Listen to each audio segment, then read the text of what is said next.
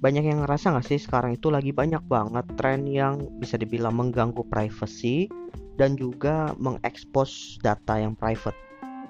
Sebenarnya ini adalah salah satu problem yang udah dihadapin dari zaman dulu ya.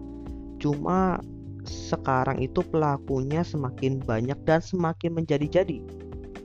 Awalnya itu kan dulu yang biasanya diekspos uh, privasinya itu ya biasanya public figure.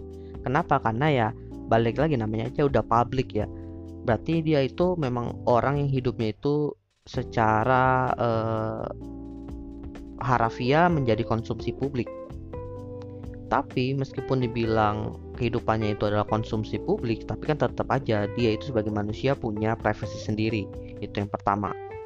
Nah dan hal itu dulu ya bisa dibilang masih tergolong wajar lah. Karena yang diekspos masih public figure namun belakangan yang diekspos itu udah bukan public figure aja tapi masyarakat biasa. Orang lagi makan di videoin. Masa yang di videoin itu bukan teman-teman lu, bukan lu, tapi orang yang ada di meja sebelahnya. Orang lagi mesra-mesraan, gue tahu sih ganggu, cuma jangan di videoin juga. Masa kan yang mesraan itu kan mungkin bukan orang yang lu kenal gitu. Oke okay lah kalau lu kenal, tapi ini bukan orang yang lu kenal lu videoin. Ngapain? Udah gitu udah di videoin dikasih caption yang aneh-aneh. Kapan ya bisa berdua kayak di mereka gitu? Belum lagi hal ini diperparah karena hal ini menjadi sebuah tren lu bakalan keren kalau lu videoin kondisi di sekitar lu yang tiba-tiba nyeleneh gitu. Di luar lu mempedulikan itu adalah hal privasi milik orang lain atau bukan. Dan harusnya lu mempertimbangkan hal itu. Gue coba cari akar masalahnya dan ternyata ya kebanyakan yang ngevideoin itu adalah orang-orang yang memang uh, belum matang secara mental juga. Kebanyakan masih usianya sangat muda mungkin umurnya masih sekolahan anak-anak SMA SMP gitu. Gue tidak membenarkan apa yang mereka lakukan karena itu memang bisa dibilang salah. Cuma gue mengerti kenapa mereka melakukan hal seperti itu. Alasannya adalah karena mereka itu belum paham yang namanya privacy milik orang lain. Kalau bicara soal privacy, hal ini bisa dibilang dalam bangku sekolah tuh nggak diajarin. Dan gue sendiri benar-benar baru merasakan, bukan merasakan sih, benar-benar mengerti tentang namanya privacy milik orang lain, privacy diri sendiri itu ketika udah benar-benar masuk ke bangku kuliah lalu pas di dunia kerja apalagi tuh itu yang paling penting.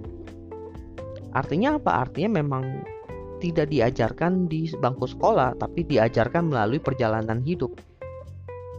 Which is sebenarnya hal ini bisa diajarkan aja di bangku sekolah. Jangankan di bangku sekolah ya bahkan di dalam keluarga pun menurut gua udah harus diajarin gitu. Tapi itu ya oke okay lah itu masih di antara orang-orang anak-anak muda ya. Memang masih belum paham gitu. Cuma belakangan yang sepantaran gua lalu yang lebih tua dari gua juga melakukan kesalahan. Dan kesalahan ini lebih mengekspos privasinya mereka sih. Jadi banyak tren juga yang mengekspos data-data pribadi. Mungkin kalian inget tuh tren filter di Instagram yang mereka itu bikin pertanyaan nanti pertanyaan itu bisa dijawab oleh orang-orang bahkan yang gak lu kenal. Salah satunya itu nama panggilan kecil anda. Nah itu kan mengekspos data pribadi kalian sebenarnya.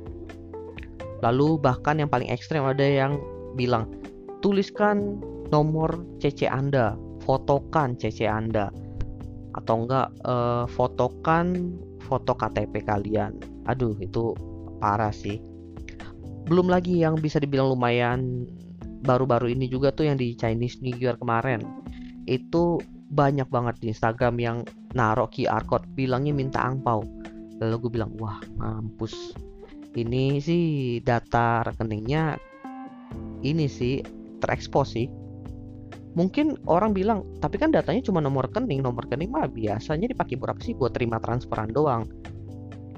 Ya itu memang yang terlihat. Cuma kan kita nggak tahu ada data apa yang ada di dalam QR code itu ya dan gue sih nggak tertarik juga untuk ngebuka cuma kita asumsikan ada data-data lain di situ Sehingga kalau seandainya QR code itu disebarkan secara luas di sosial media, hal itu bisa menjadi problem. Terus apalagi? Terus yang tren kemarin NFT. Banyak orang yang ngupload KTP. Waduh, gue langsung geleng-geleng kepala. Gue bilang, aduh kacau, kacau, kacau. Ini data pribadi udah diupload udah nggak bakal bisa dihapus lagi di internet gitu apalagi itu kan pakai blockchain ya. Di sinilah gue sadar bahwa ternyata orang-orang di sekitar gua ya masih banyak yang uh, tidak paham tentang yang namanya uh, pertama privacy lalu yang kedua bagaimana cara uh, menjaga privacy kemudian data-data apa aja yang tergolong data privacy gue bisa bilang ini menjadi uh, PR secara tidak langsung bukan cuma buat gue ya sebagai orang yang memang bekerja di bidang IT tapi buat orang teman-teman lain yang bekerja di bidang teknologi untuk uh, sharing tentang keamanan privacy ini. Karena jujur, masalah privacy ini bukan cuma mengancam keamanan dari si pemilik data private itu, tapi juga mengancam orang-orang di sekitarnya. So hati-hati buat teman-teman mau yang uh, masih anak sekolahan maupun yang udah kerja, tetap berhati-hati dalam menggunakan pertama internet, kemudian sosial media, lalu mulai pelajarin yang namanya data privacy itu seperti apa. Mungkin di gua nggak bakal bahas hal ini terlalu banyak ya karena gue pun masih menggali-gali ya dan perlu waktu buat bikin konten ini. Tapi gue jamin bakalan bukan bakalan sih emang udah banyak gitu konten-konten yang ngebahas tentang privacy data juga kalian bisa cari itu kalau memang kalian uh, gak sabaran mau nungguin konten dari gue gitu. Oke, gue rasa itu aja yang pengen gue bahas di Daily Opsia kali ini. Thank you buat teman-teman yang sudah mendengarkan. See you next time di episode selanjutnya. So, stay safe dan juga jaga data privacy kalian.